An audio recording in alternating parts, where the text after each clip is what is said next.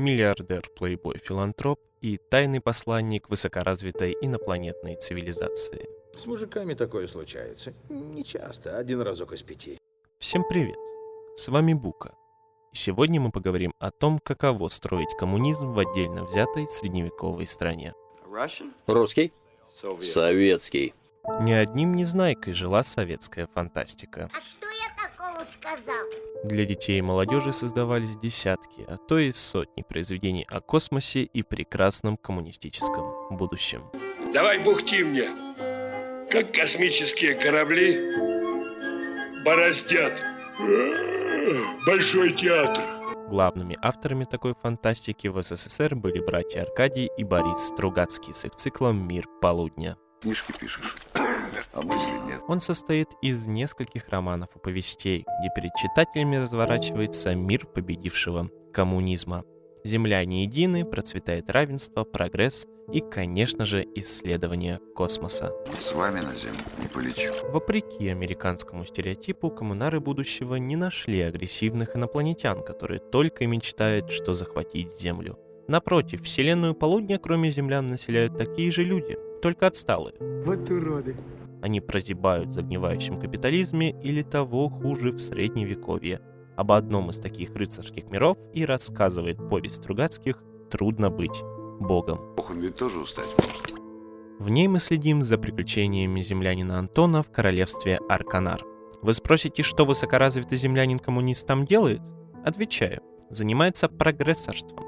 Дело в том, что земляне полудня не только исследуют другие миры, но и стремятся ускорить их развитие, чтобы те поскорее пришли к коммунизму. Делают они это через тайных агентов-прогрессоров, которые под видом местных препятствуют разгулу хаоса и мракобесия. Допер, умник. Так, во имя великой цели, коммунист Антон, выдавая себя за аристократа Дона Румата Ульсторского, занимается убийствами, интригами и развратом. Все исключительно ради конспирации, иначе в суровом мире меча и топора ничего прогрессивного не сделаешь. Это и становится главной нравственной ношей героя, которая в конце концов приведет его к провалу миссии. Да нет, это не пойдет на пользу. Надо сказать, что Антон оказался в Арканаре далеко не в лучшее время. По описанию Стругацких можно догадаться, что страна пережила как минимум страшное восстание и гражданскую войну. От этих потрясений центральная власть ослабла, и королевство медленно погружалось в упадок. В столице закрыли университет, религиозные фанатики стали вешать ученых и прочих неугодных, а в лесах продолжали сидеть недобитые повстанцы, которые грабили торговцев и местных крестьян. Это не Земля, это другая планета. Такая же, как Земля, но не догнавшая лет на 800. Подобных планет было несколько, это было поближе и поменьше.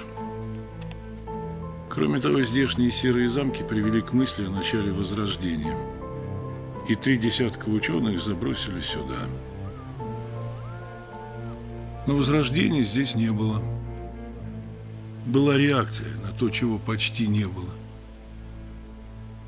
Здесь, в Арканаре, столице Запроливья, реакция началась с разгрома университета – а так как университет был еще и образом мыслей, охота шла за образом мыслей.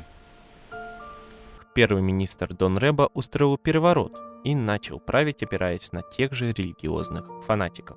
Естественно, Румата Исторский пытался ему противостоять. А, я чуть не забыл, что ты у нас бог. Зря. Наш прогрессор находится на иной ступени эволюции. Фактически для арканарцев он сверхчеловек, невероятно сильный, умный и гораздо более моральный. Именно с Руматы Анджей Сапковский списал своего «Ведьмака», о котором мы, кстати, делали отдельный выпуск. Да, он, кажется, что-то об этом говорил. По сути, Антон в своей борьбе сталкивается с главной проблемой интеллигенции, по мнению Стругацких. Каким бы тот ни был великим, он не в состоянии переделать общество. Тоска. Можно лишь наблюдать за зверствами и купировать последствия, быть своего рода античным богом. А это трудно. А ты ничего не сможешь сделать. Все бы допустил, все бы допустил. Все допускали и будут допускать. Тысячи лет. Что делать нам? То же самое, что всегда. же самое, что всегда. В повести Антон влюбляется в свою служанку Киру, несмотря на все правила, и на очередном витке противостояния с Рэбой ее убивают. Нервы прогрессора, насмотревшегося за пять лет на всякое, не выдерживают, и он устраивает бойню, уничтожая Дона Рэбу высокотехнологичным оружием. А дальше земляне спускаются с орбиты, разбрасывая усыпляющие бомбы и увозят Антона. Так и заканчивается его история.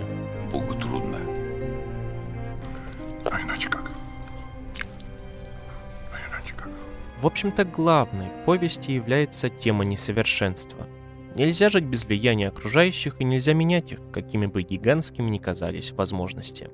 В этой мысли кроется особый советский постмодерн, отрицающий развитие, которое претит природе человека, которое говорит о возможности стать сверхлюдьми всех.